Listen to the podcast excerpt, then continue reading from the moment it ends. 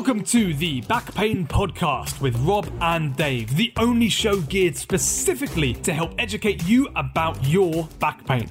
We talk to the experts to bust the myths, break down the science, and give you all the top tips for living pain free.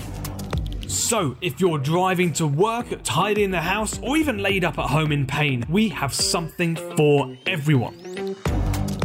And welcome back to the Back Pain Podcast, the podcast aimed at you, the patient, giving you all the facts you need about your back pain. So today is the golf edition. We talk to Shane Lawlor, sports chiropractor and specialist in the treatment of golfers. Now, this is whether they're playing on the pro circuits or playing nine holes over a weekend. It's a great episode. We talk golf back pain, the biggest pitfalls, and what you can do to avoid them, warm up routines, exercises, and hopefully there's some great hints and tips in there that you can take with you to the golf course today and be a better golfer the other side of it. Of course, we talk a lot about back pain as well because, hey, this is the Back Pain Podcast. Okay, so for any golfers out there or anyone who's looking to get into golf, this is the one for you. Right then, enjoy. Right, today's episode we are focused on golf and back pain for all the people out there who are suffering with back pain and maybe golfers. I know there's a lot of you, golf being a very, very popular sport. So today's guest is Shane Lawlor, sports chiropractor and chiropractor to many professional golfers. Welcome to the podcast, Shane. Hi, Shane. Thanks for having me.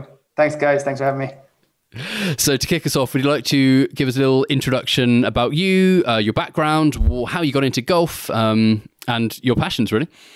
Uh, uh, 2006 graduate from the University of Glamorgan then, but now obviously the University of South Wales.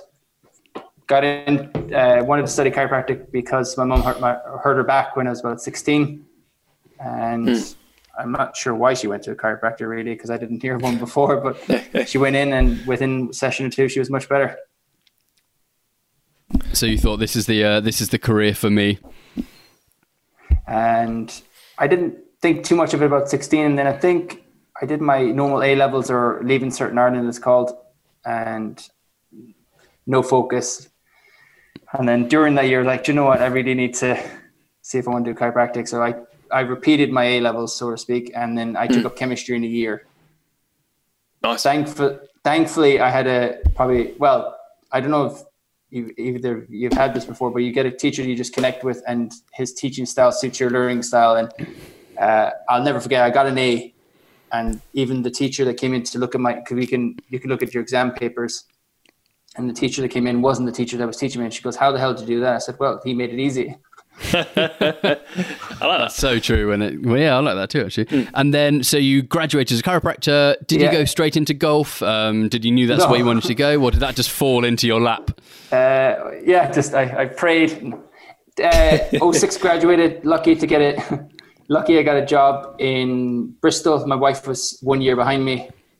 So I needed to stay. So we, I stayed in, in Wales and traveled across for a year, and then we moved mm. to hmm. Bristol. And then after two and a half years, we went back to Ireland. And in February of 2009, I got an email from a sports car chiropractor called Dale Richardson, who I knew was working for Padraig Harrington and a couple of other players. And the remit was you need five years experience. Didn't have that at two and a half years experience if you have a uh, soft tissue technique called active release techniques, he said that would be useful. And if you had any Titleist performance institute, so I think both of you said to me in the show notes that the, both of you have done TPI courses. Indeed, yes, yeah, yeah. So I, I, did. I didn't have any TPI course at the time, and I think about then they were starting to do it regularly enough in the Belfry, and uh, near Birmingham. Mm. So I applied with my I actually I always forget to say this. My wife pushed me to do it. She goes, Shane, you're look, you've got nothing to lose. Put yourself in. And I got narrowed down to the last two with uh, Jesper Dahl, and Jesper got hired straight away. And then Dale said, "Look, I'm going to keep you on board." And then I wasn't actually supposed to work in events the first year, and then I ended up working three or four. and then the company the company expanded to its height in 2014 or 15, and we seven, eight, nine practitioners. Or what I mean, seven therapists and probably a, a foot specialist and sports med docs. We had a team of us. Yeah. And then as as things go, we all did our own thing. Start separated. It's Yeah. hard to run, and the players that I was looking after decided that they were okay to, they were happy to stay with me, and I stayed on tour for a couple more years. And then our little, our oldest fella was born in 2015, and I just about survived 2016 full time, being away from him. And then I, I knew as he'd get like kids get quick so or get big so quickly. So by the end of the year, I'm like, oof, do I want to really be out here? So for 17 and 18, I did part time, and then in 19, I kind of stepped away a little bit because we had our second uh, little fella in February 19. Oh, congratulations. Awesome. I- I- Congrats, I yeah. had- yeah, for all those business books you read, there's no such things as balance. So you have to choose. So my, most of my most of my my energy was on building our clinic and, and traveling around the world looking after these guys. Mm. That's fantastic. So, how does it work as a? So, obviously, you're a sports, you know, chiropractor.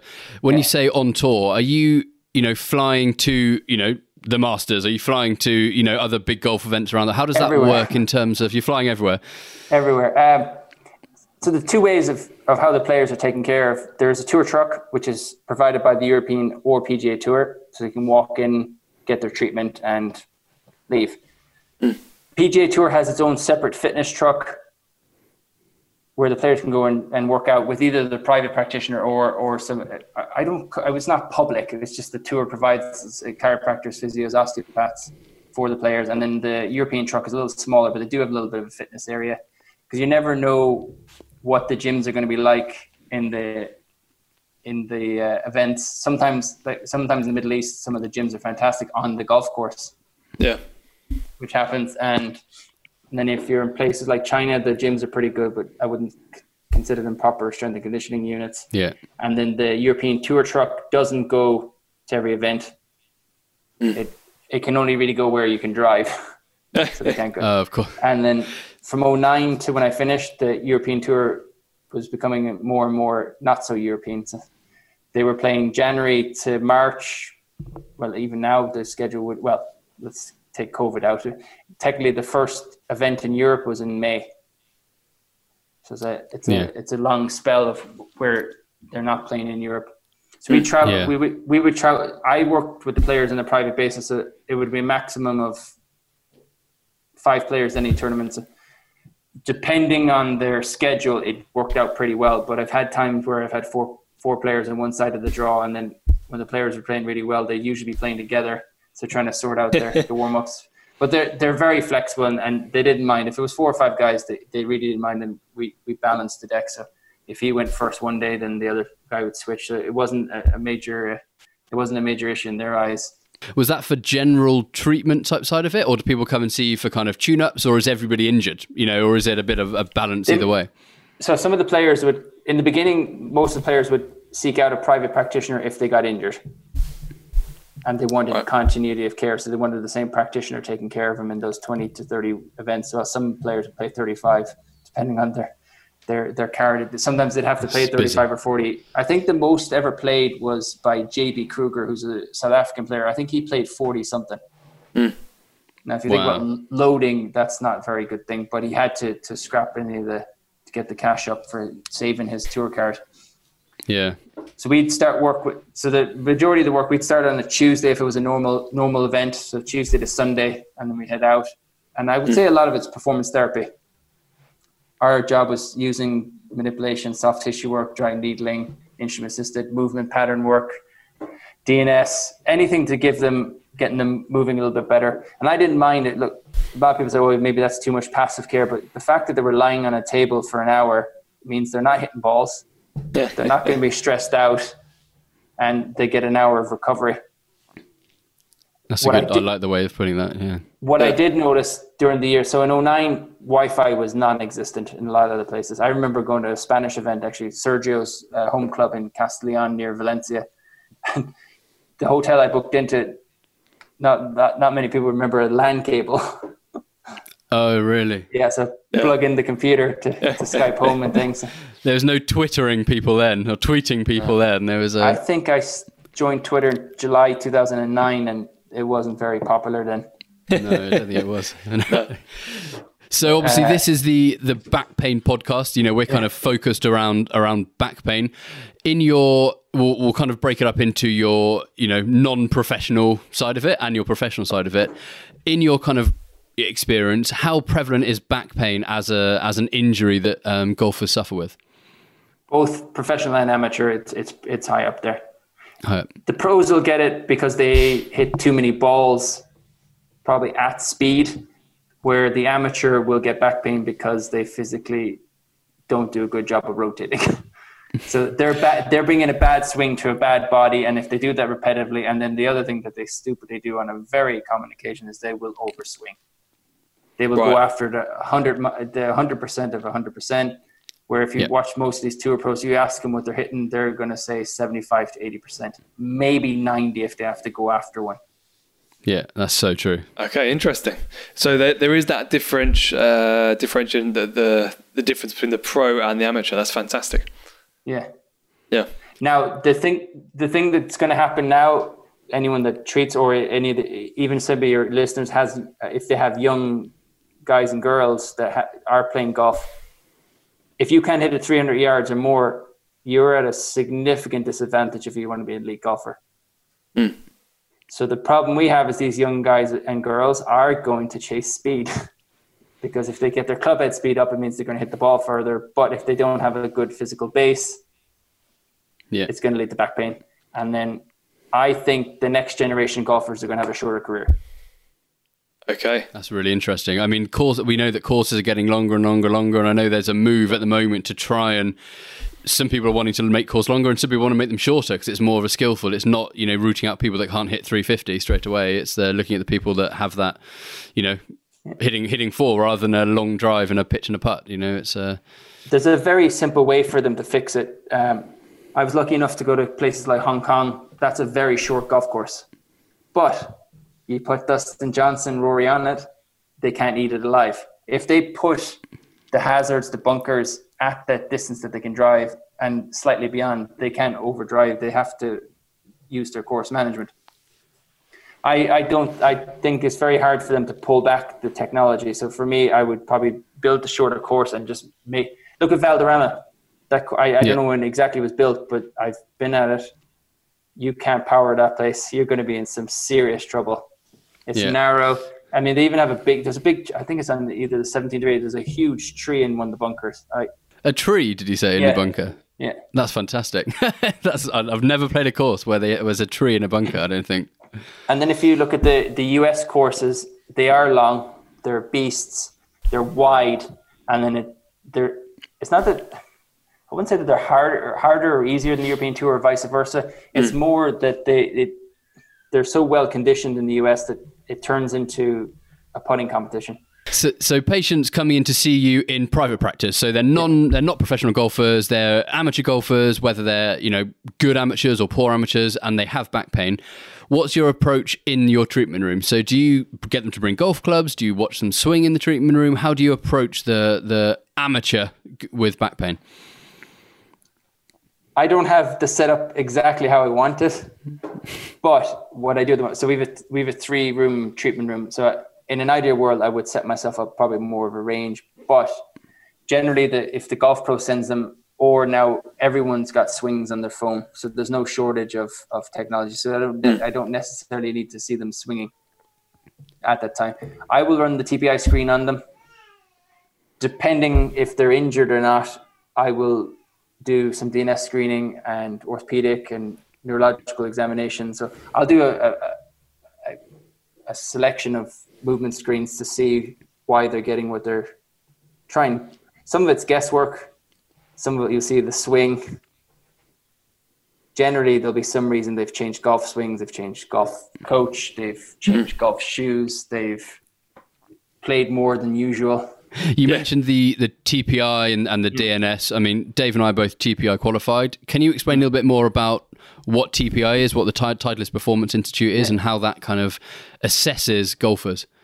Uh, the, the background of it was uh, Greg Rose, who's a chiropractor, and Dave Phillips had the idea of setting up a performance institute. Now, I think they were in the the East Coast in the US, and they approached Wally Uihlein, who I've met because I used to work with Peter Uihlein, his son Wally, they approached Wally and said, "Hey, you want to sell more golf balls? We can set up a performance institute." So that's where it came to Titleist Performance Institute.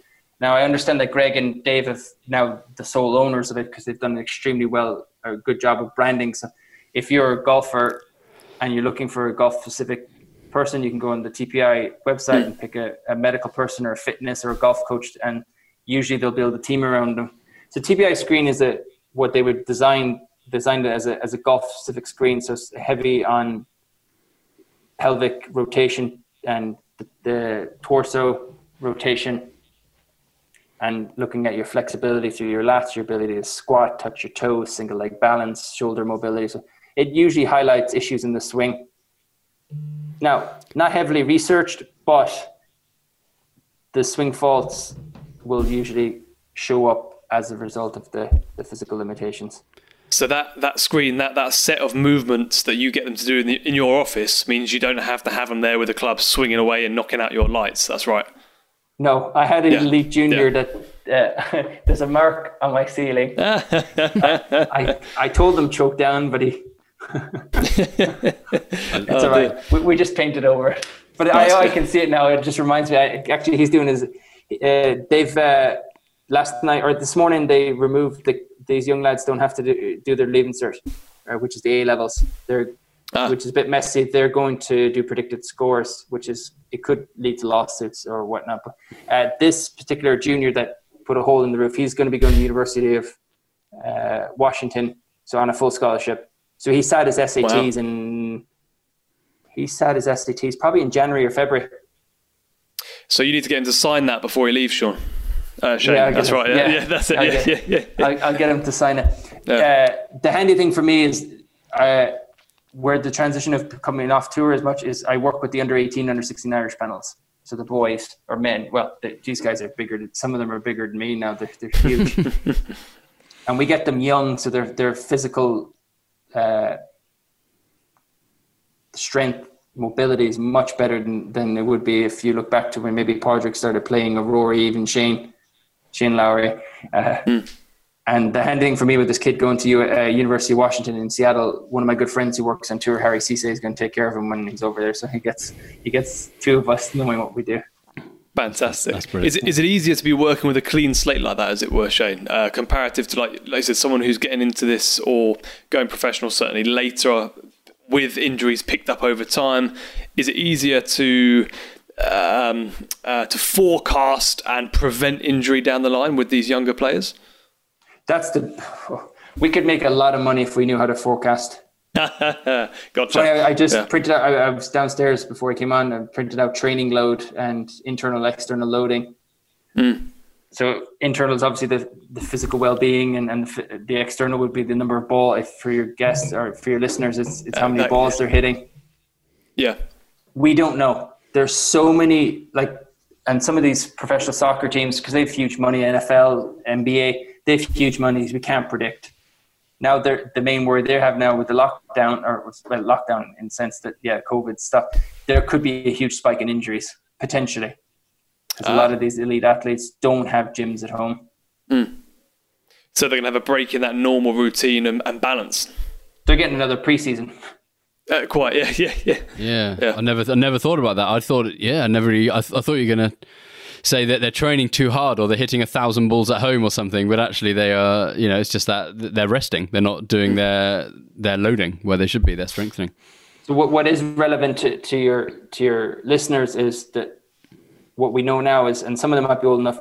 Bed rest is gone.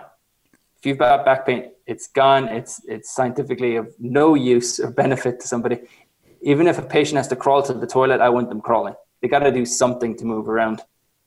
That is our soundbite right there, Shane. Thank you. Bed rest is gone. yes, that is what we'll play at the beginning and the end of the episode. Yes, yeah, yeah, yeah. And yeah. The, the, the issue we have now, well, we live in the country, so I could potentially hit a maybe a six iron down the back of my yard. We've a long guard. We're in the country.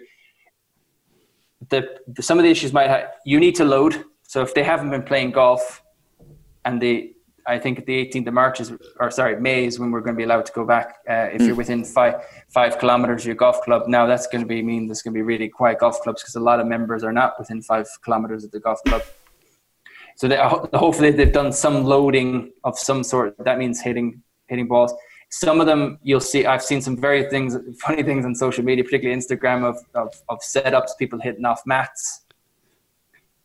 Definitely, if you're hitting off an artificial surface, it, it could potentially cause more wrist injury. So I wouldn't certainly be hitting the number of balls off of, of uh, off a mat. mat as I would off yeah or off grass. That's so.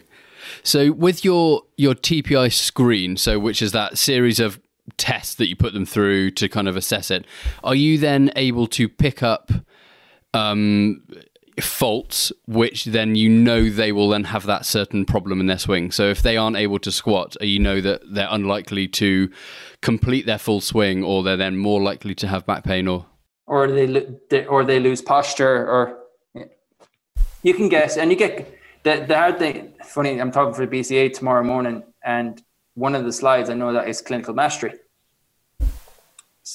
So evidence and, and experience, and you put the two together, and it's extreme. Like you've got to guess now. Every like TPI has got a list of stuff. When you guys have done the course, they'll say, okay, you can't squat, you can lose posture, you might early extend. Got to check the ankle mobility. Not all those swing faults will translate to a sorry, not those physical limitations won't all translate to to a swing fault. Mm. Like for me, if if if an amateur early extends, which means their their pelvis or and goes towards the ball early, if they can posterior pelvic to, which means they can bring their belt buckle from pointing at the ground upwards, then they're going to be fine. But if they can't do that, then going to lead to problems. Yes. So it's all in that, your experience. You're putting all these tools together with their pain, yeah. with their problem, and that yeah. leads you to the route which you're using to try and yeah. to try and stop them having. Is there and a common fault which you find in people with back pain, um, typically, or is that again very specific to the kind of person? I would say for your amateur listeners, it's, it's going to be hip mobility all day long, hip and torso mobility. Probably so the movement around your hips, yeah, yeah, mm. and their ability to golf is a closed chain in the sense that your feet are planted and then your pelvis is moving over the hips, which is very different. And then you're holding a, a stick with two hands. That doesn't. Hockey and all those other sports, they don't really reciprocate. Maybe the only sport that reciprocates golf a little bit is Irish hurling. Makes sense. They yeah. tend they they tend to transfer very well to golf. I heard a story about a, an ex county football or county hurler who took up golf and he went from I think it was 18 or 24 handicap and in 3 years he was plus 2. So he wow. went down he went down really quickly. Uh, Brett Winchester's a really good friend of mine, chiropractor in the US. He mm. was on a pod he was doing a webinar a couple of weeks ago and he said and this is very interesting I think if you're doing a rotary sport, so if it's field hockey, ice hockey, golf, squash, you're going to have to do it early because the prerequisites of movement, of rotation, because we all do sagittal mobility. So our sagittal movements are like running, we're, we're running backwards and forwards and yeah. uh, bending forward and backwards. There, the movements are very prominent. But then you, you put that small ball and you have to whack it. It, it puts As soon as you start twisting. Yeah. Yeah. So, oh no! It's, uh, it's, so it's that it's that rotational athlete, and if you can't twist and in, in, a golf swing, a lot of that rotation, so that power comes from movement around the hips. Yeah. If you can't rotate from the hips, I'm guessing it's the back then that takes the strain. So you're yeah. overloading the back because the hips don't move as well as they should do. Yeah. And that then irritates the discs, the bones, the joints. Yeah. And I was looking something up last night. Um, Professor McGill's been a big mentor of mine since I graduated, and then I finished his training last year. I just need to sit my exams once my master's calms down a little bit. Mm. McGill, some of the newer stuff that McGill has looked at is, I know it's in the, I think it was on some of the end of your, your notes that you wanted to cover, but it's very, for regarding the back pain, it, it's very important. If, theoretically now, if we MRI'd every golfer, we're going to see two side, uh, two shapes, two shapes of discs. We're going to see a kidney shaped one, which all your listeners will kind of visualize now. It's kidney shaped or yep. oval, so pure round the bigger the disc, the less stress it can take. And in an ideal world, if you're building a golfer to have a spine that's robust for rotary sport, you're looking at somebody that's got a small oval disc. Okay. If they have okay. a, a kidney shaped disc and it's big, they will not tolerate rotational compression. But those athletes with a kidney shaped one will do well with heavy power, like heavy lifting. That's very interesting. Um, then the ooh. second thing that he had, which we go to the backside, is the facets.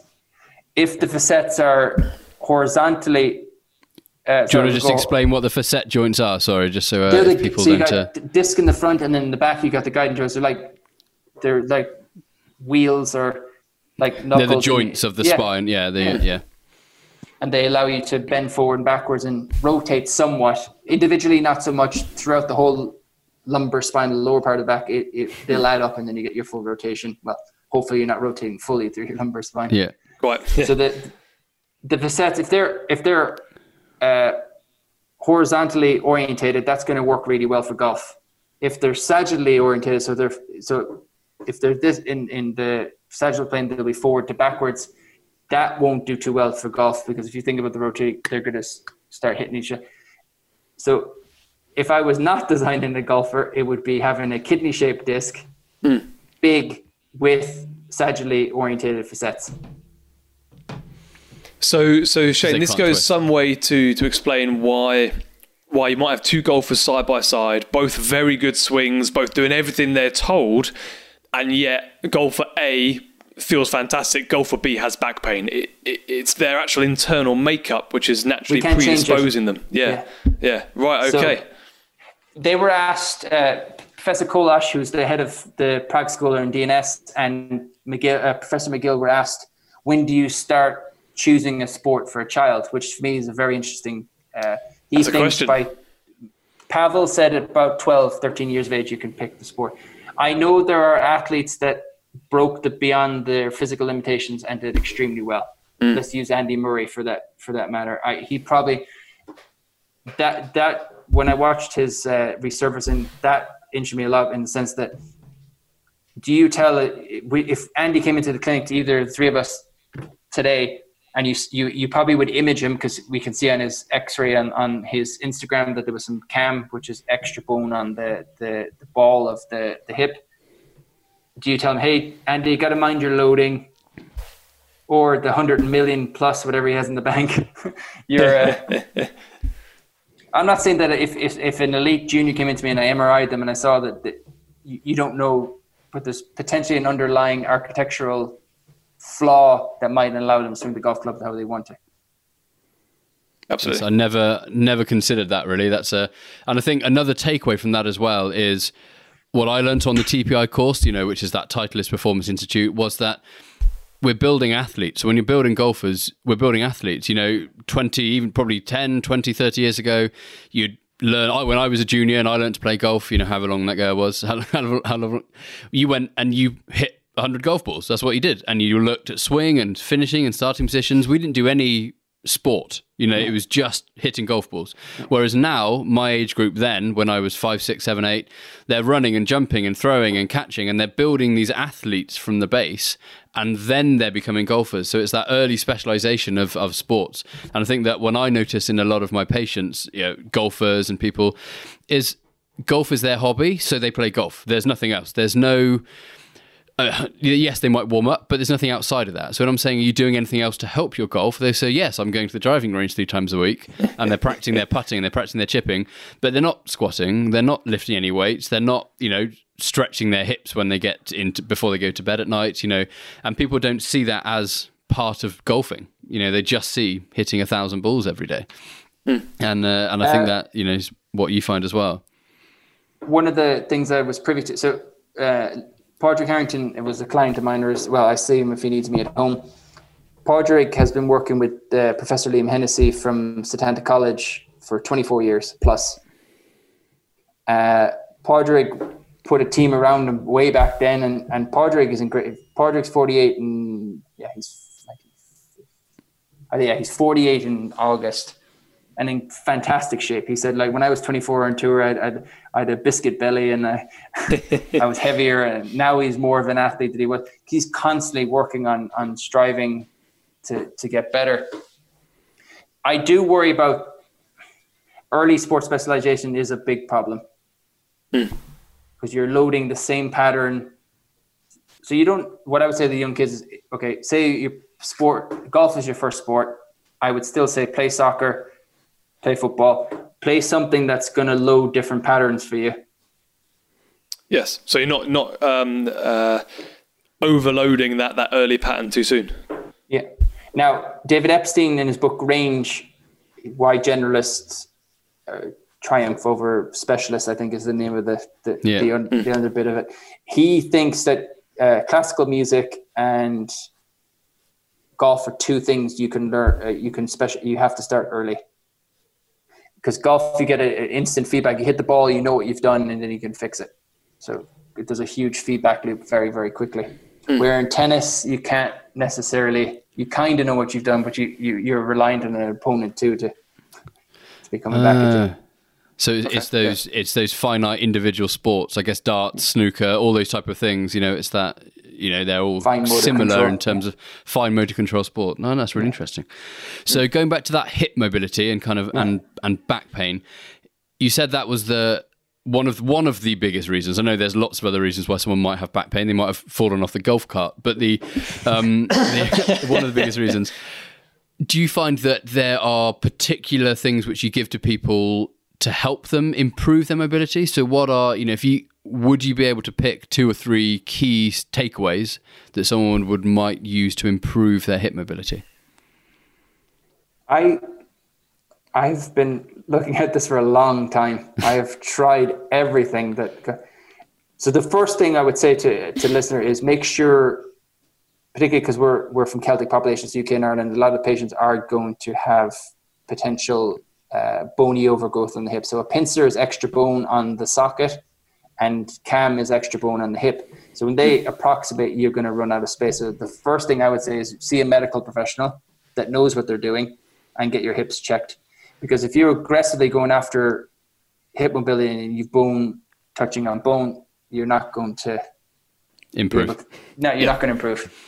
Yeah. And I've seen loads of mobility stuff on Instagram, particularly that because it's exercise. It's very much video and video based. Twitter, not so much. People put a link up and then go and see this for me, the things that work really well is I would probably say getting the core working efficiently will let the hips do less work. In other words, I think the hips get tight to stabilize with the core. Mm. So chicken, egg, definitely egg, chicken, and I do like some functional range conditioning from Andreo Spina, who's a chiropractor in Toronto. I don't like everything on it, but I definitely use their 90 90 pails and rails uh, which is a they use ice, uh, they use a muscle contraction without movement, and you set yourself up where you've got 90 degree angle in the front, so one hip is in front of you, and then the other hip is behind you.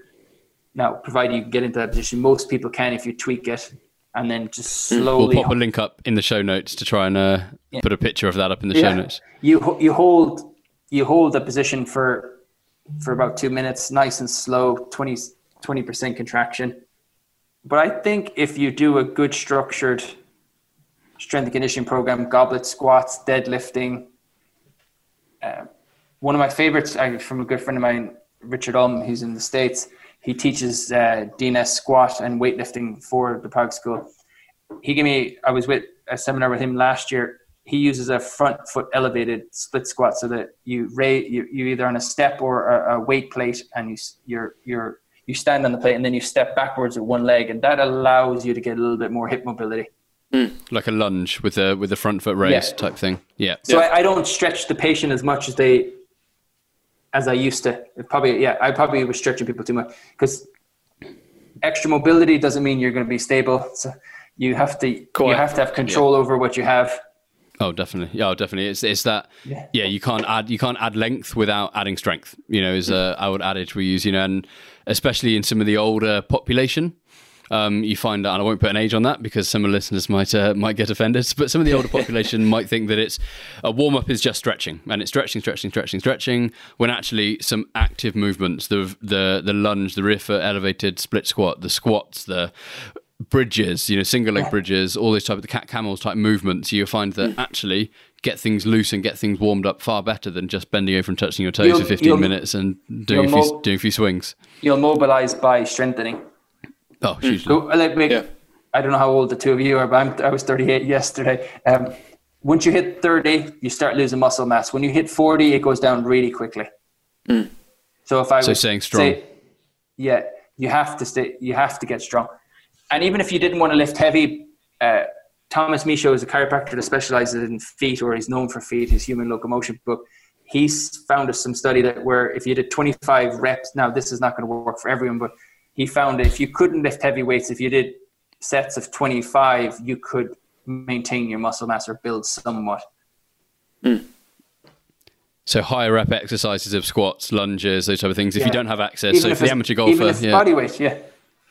Press up, That squats, sounds, lunges, uh, all those type of things. Yeah. Truly atrocious, Shane. Sets of 25 is uh, Get on it. yeah. Not I don't- 25 sets of 25.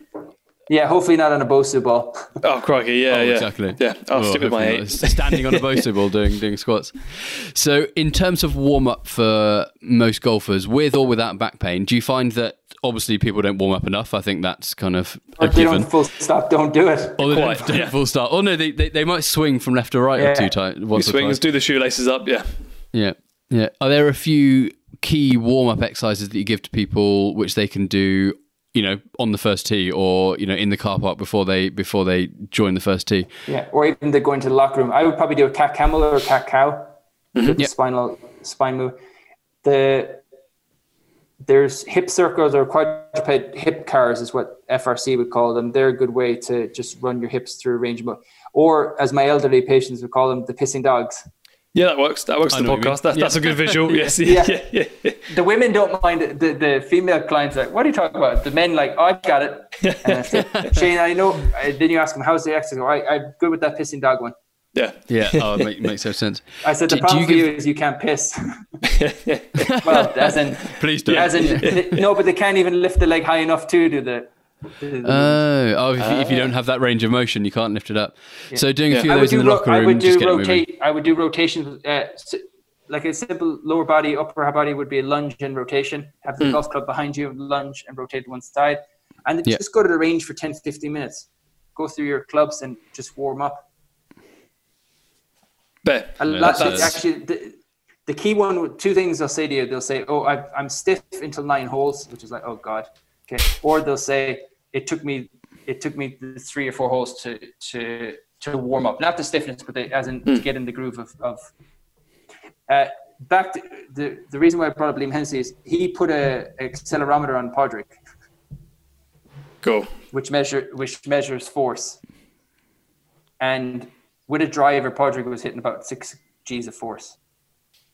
Wow. Now that seems like a lot because it, but in golf it's going to dissipate all over the body. But to equivalent to rugby, if you get tackled in rugby, that's six G's of force.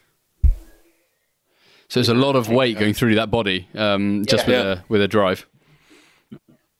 That's a lot. And is that average for the tour? I mean, are the bigger hitters, you know, hitting similar I would love to put one on on Rory and uh, Rory, Dustin, Brooks Koepka, uh, Matthew Wolff, Cameron Champ, some of those two younger guys. They, yeah, the Now, big the when I big st- hitters.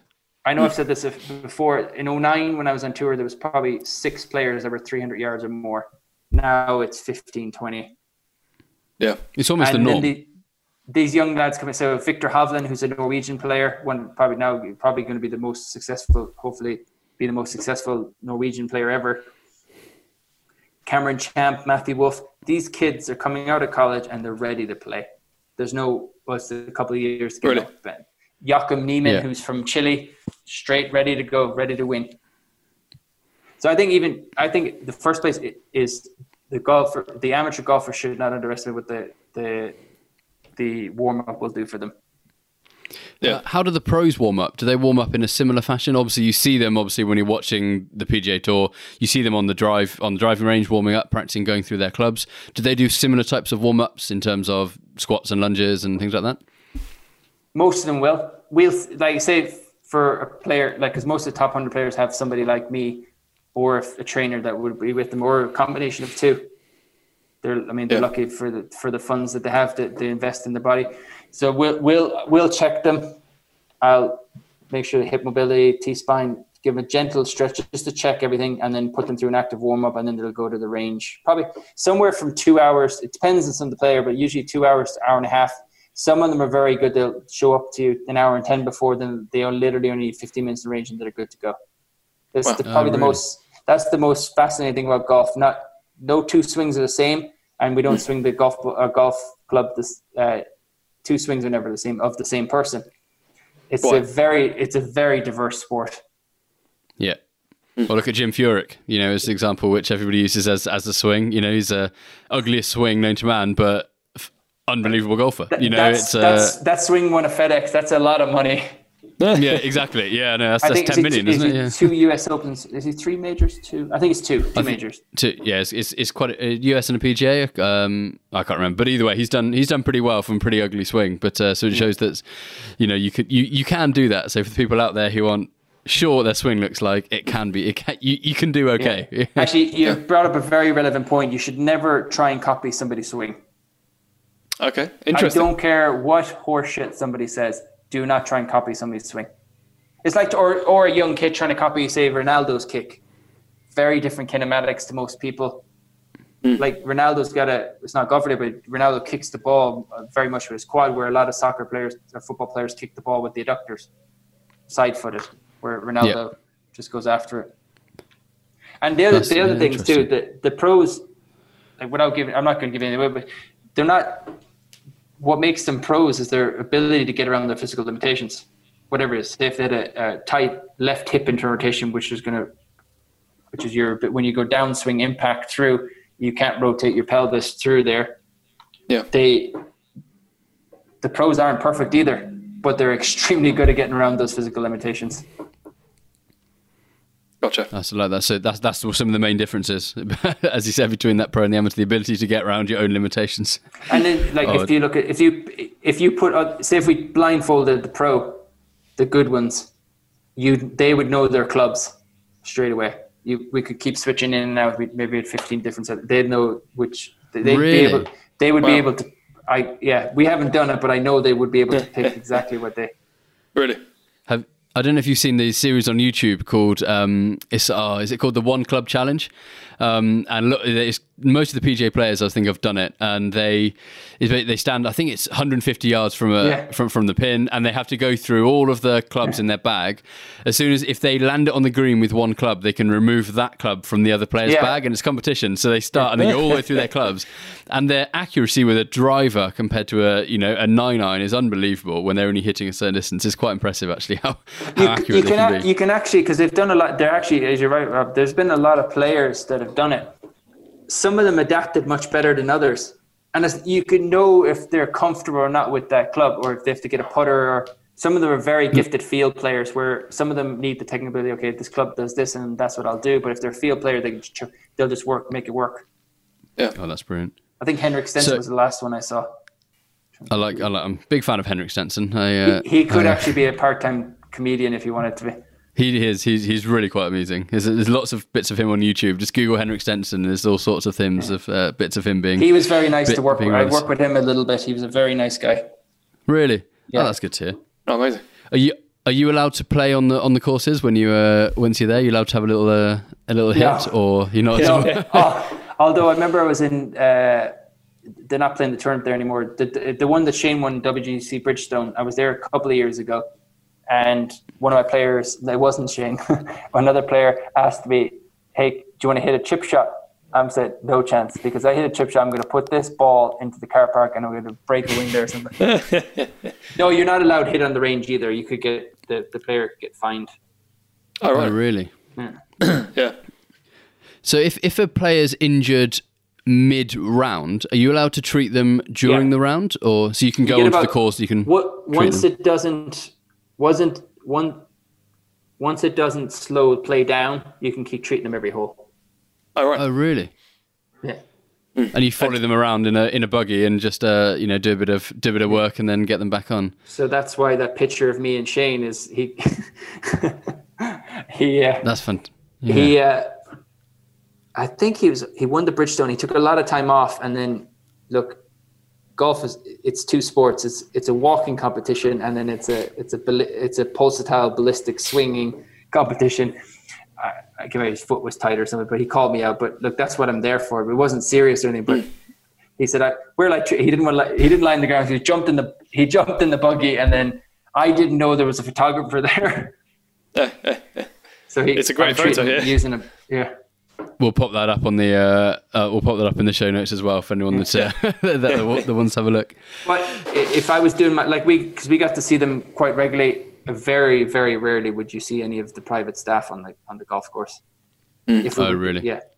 Rare thing. It, it can they can get injured rarely, but you I'd kind of know in the morning if something was funny. Okay. Oh, yeah. that's really interesting. Keep, keep, an eye on it.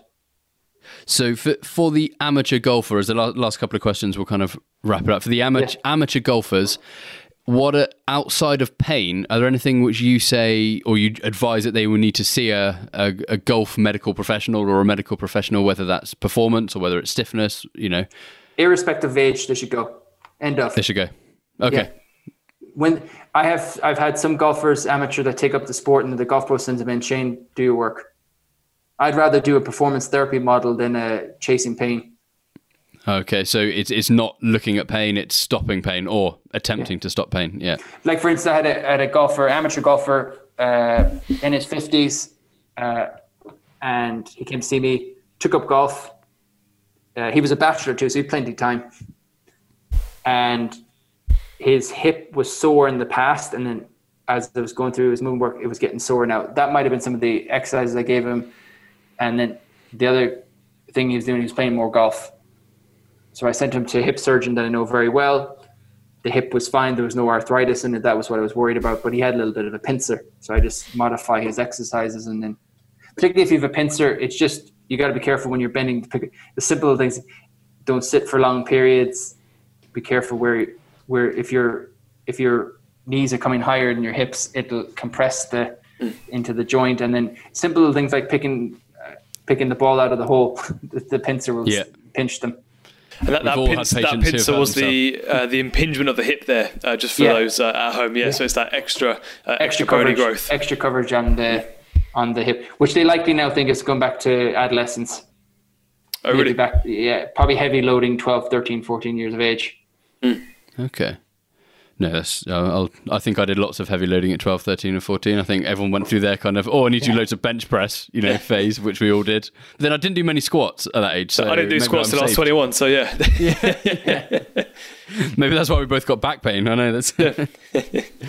so, reminder of where people can find a golf medical professional. You mentioned the TPI. Is that the best resource to find yeah. people? The Titleist Performance Institute. It's probably it's probably the only. Or if you if you messaged me, I'd probably tell you if I could find I could find somebody. But TPI is a pretty safe one. And then what I would suggest if you can get somebody that maybe has done medical three in your area, mm. and also if they say if they if you're picking between three level ones, I would p- go to the person's website and see who's done the most postgraduate different approaches because it's probably going to suit you and because there's three different levels to the medical yeah. pro, so that, you can, you know, well, I've, i did. Dave and I both done the level one, which is yeah. basically a blanket overview of screening golfers, um, and then you have specializations. You can then do your level two and three as a medical pro, as a golf pro, or as a fitness pro, yeah. um, and you can all work with people. So I know, you know, there's a local golf pro in my area who's who's who's level one, and we've had that kind of interchange, if you will, and linking up with that coach and the medical pro and the fitness pro, giving you an overview of you know the three different areas is a really effective way to reduce your pain, stop pain, and increase you improve your performance. Really, yeah and I'd say some amateurs, if they're taking up the sport, or you, I've been asked before, who's the best coach? There is no best coach. It's the coach that suits that person. Yeah. You've got to coach that person's strengths and weaknesses. And then some of there are some still some old school coaches that would say that the physical limitation couldn't impact their players. So, Butch Harmon. Yeah. Uh, oh, no, Butch is okay. No, Butcher's. is. I met he, he's probably the most famous uh, famous golf coach, isn't he? Uh, yeah, I know his son know, Claude quite well because he would have worked with some of the players. But they all have different philosophies. It's, I think that it's best coach in any sport is just getting the, the a match of personality and getting the best out of that player. Hmm. I, have seen That's... too many players, high level players, where they've changed swing coach mid season, and you'll know from neural wiring that all that repetitive swinging, you start doing something new, it's going to take time to bed down. Oh, Absolutely. And I and I, I, I know Padraig's been doing Paddy talks or Paddy's golf tips over the since lockdown. He loves coaching. He was interviewed on a podcast for somebody, and he said, "To me, I don't know how golf magazines sell, because that's not where you should be getting your your uh, your golf tips from." Oh, really? I mean, it's a good insight for the player, but you, you need coaching. So yeah, they're, or they're so yeah, they're going to be generic. It's going to be a generic. This think about this as you're hitting the ball. You know, it's not. You know, I can't tell you the, with anything. The amount of times that I've had a patient come in. Oh, my friend said try this, and I hurt myself. I'm like, there you are. I think that's the same for every sport, isn't it? You know, that's a or or this is how I should be decorating. You know, and someone's hurt themselves. I think that's pretty pretty synonymous across across everything. And the the old the older player, the way I look at the older players, say they over forties, fifties. The older you are, think of yourself like an old oak tree. So the roots are nice and deep. So I would go for smaller changes to to help for get more positive gains. You can't turn back the clock to your twenty one. Yeah. Uh, we wish. Brilliant. So I think that about wraps it up from mine in terms of golf. So we've covered a whole heap on golfers for amateurs from pros, what you can focus on the warm up, what people often leave out of their golf programs, when to see a medical professional or or or a, or, or a coach. Anything else, Dave, which you think we missed or we didn't cover, or anything else you'd like to cover? No, do you know what? I think we've pretty much gone through everything. Um, yeah, it's nice to nice to know that there is a sort of a pre-selection, if you like, of what you're going to be good at sports-wise. That's a great excuse for people like me who aren't any good at that 300 yard, who aren't anywhere near that 300 yard drive. Um, I can say, ah, well, it's a predisposition, can't hack it. Um, but it's uh, it's interesting to know as well that yeah, it, it's not necessarily something that you have done. It can be your your bodily makeup, which means that you are likely to injure yourself doing a certain type of sport. That might be a bit of comfort for some people, or it might scare some people witless. Who knows? Um, uh, but yeah, I, I, personally think that's that's quite cool to know. Um, and I think the biggest tip, yeah, look, warm up 15 minutes on the range, do those rotational stretches, um, uh, get those hips going. What was the third one? It was hips, body weight exercises bodyweight exercise. Oh, and it was Cat Camels in the in the uh, in the locker room. Yeah, get on those yeah. hands and knees. You have to do the noises too. Absolutely, yeah. it doesn't work. that's fifty percent incre- uh, improvement if you do the noises, Shane. I hear that's science. Um, and I think actually the, the other thing beyond back pain too is that I don't think enough of the amateurs work on the mental game. Okay. Padraig Padraig um, put up two book recommendations um, very recently. He the golf is not a game of perfect by Bob Rotella and Steve Peters. I didn't meet Steve Peters, but I know Padraig worked with him directly. Uh, Padraig said, if you if your mental game is off, you can make your reality. This is for anything in life. He said, if you're mental, you should be able to build your reality mentally, whatever you want. Yeah, that's a winner. Right I've, I've, seen I, I've seen amateurs where they're choking. Mm. Oh, I bet you have. I bet um, I've seen pros that are choking as well. you know that the mental game is such a big part in these. When it's all about you, more so than in these in team sports. You know, when it's all on you, and there's, you know, it's that putt for dough, isn't it? Really, you know, that mental game is such a huge, a Actually, huge part the, of it. The one thing I was very disappointed with. Look, I've never worked with Tiger Woods. Uh, I was very disappointed. Look, he gets a hard time from the pain scientists. Uh, and I recently saw somewhere that he's also blamed. Uh, was it what did, was it running on his knee, bad knee? What did he blame it on again? I want to say maybe blame it on, on yeah. all the running, but there's no. They did a huge study on uh, uh, on marathon runners. There's no link between that and wear and tear. No. Yeah, is not. He yeah. does get a bit of a hard time from the from the guys, you know, from for his for his diff, diverse treatment approach for various things. But he's had a bit of a hard run of it. But uh, he's obviously done okay around his limitations. You know, he's uh, he, he's managed. Okay. I, th- I, think I think I, th- I, think he's done all right. He might not uh, he might not get the record, but uh, he's uh he's he's he's, he's done all right. he's, yeah. he's, changed the face of golf. I, yeah, I, have one pro- last we, question. We probably wouldn't have we I wouldn't have had a job if it wasn't for him. He moved the needle. Yeah. Mm, he did absolutely. move the needle. The one last question I have is do you have a favourite golf course that you've been to, played at, visited, worked on? People are probably going to say I'm going to say Augusta because I've been there. I really like Pebble Beach. Yeah. Okay. Along the coastline, just beautiful. Water, yeah. Yeah. That's nice. What was Augusta like? I know that's one everyone's going to ask you about, just because it's so it's behind the uh, Dragon's it's, Den, behind the door, isn't it? You, yeah. Perfect. Really? And it's a lot hillier than you think. Even I had really? to I had to get the foam roller out after walking 18 holes. I mean, that's my that's my you know. I'm sure if you asked 100 percent of golfers, amateur golfers, if they could play one course, you know, Augusta would probably be the the, the number one. But you know, St Andrews is beautiful as well. Oh yeah, very nice. There's, there's, too many to play, really, isn't there? There's too many uh, too many golfers to play. I, I have one amateur golfer that's trying to play all. I think he's very close to finishing now. He's a little older than me. Maybe he's 42 or 43. He's nearly played all top 100 courses in Ireland. Really? Yeah and he plays every expensive. he plays every open venue the year before they play it.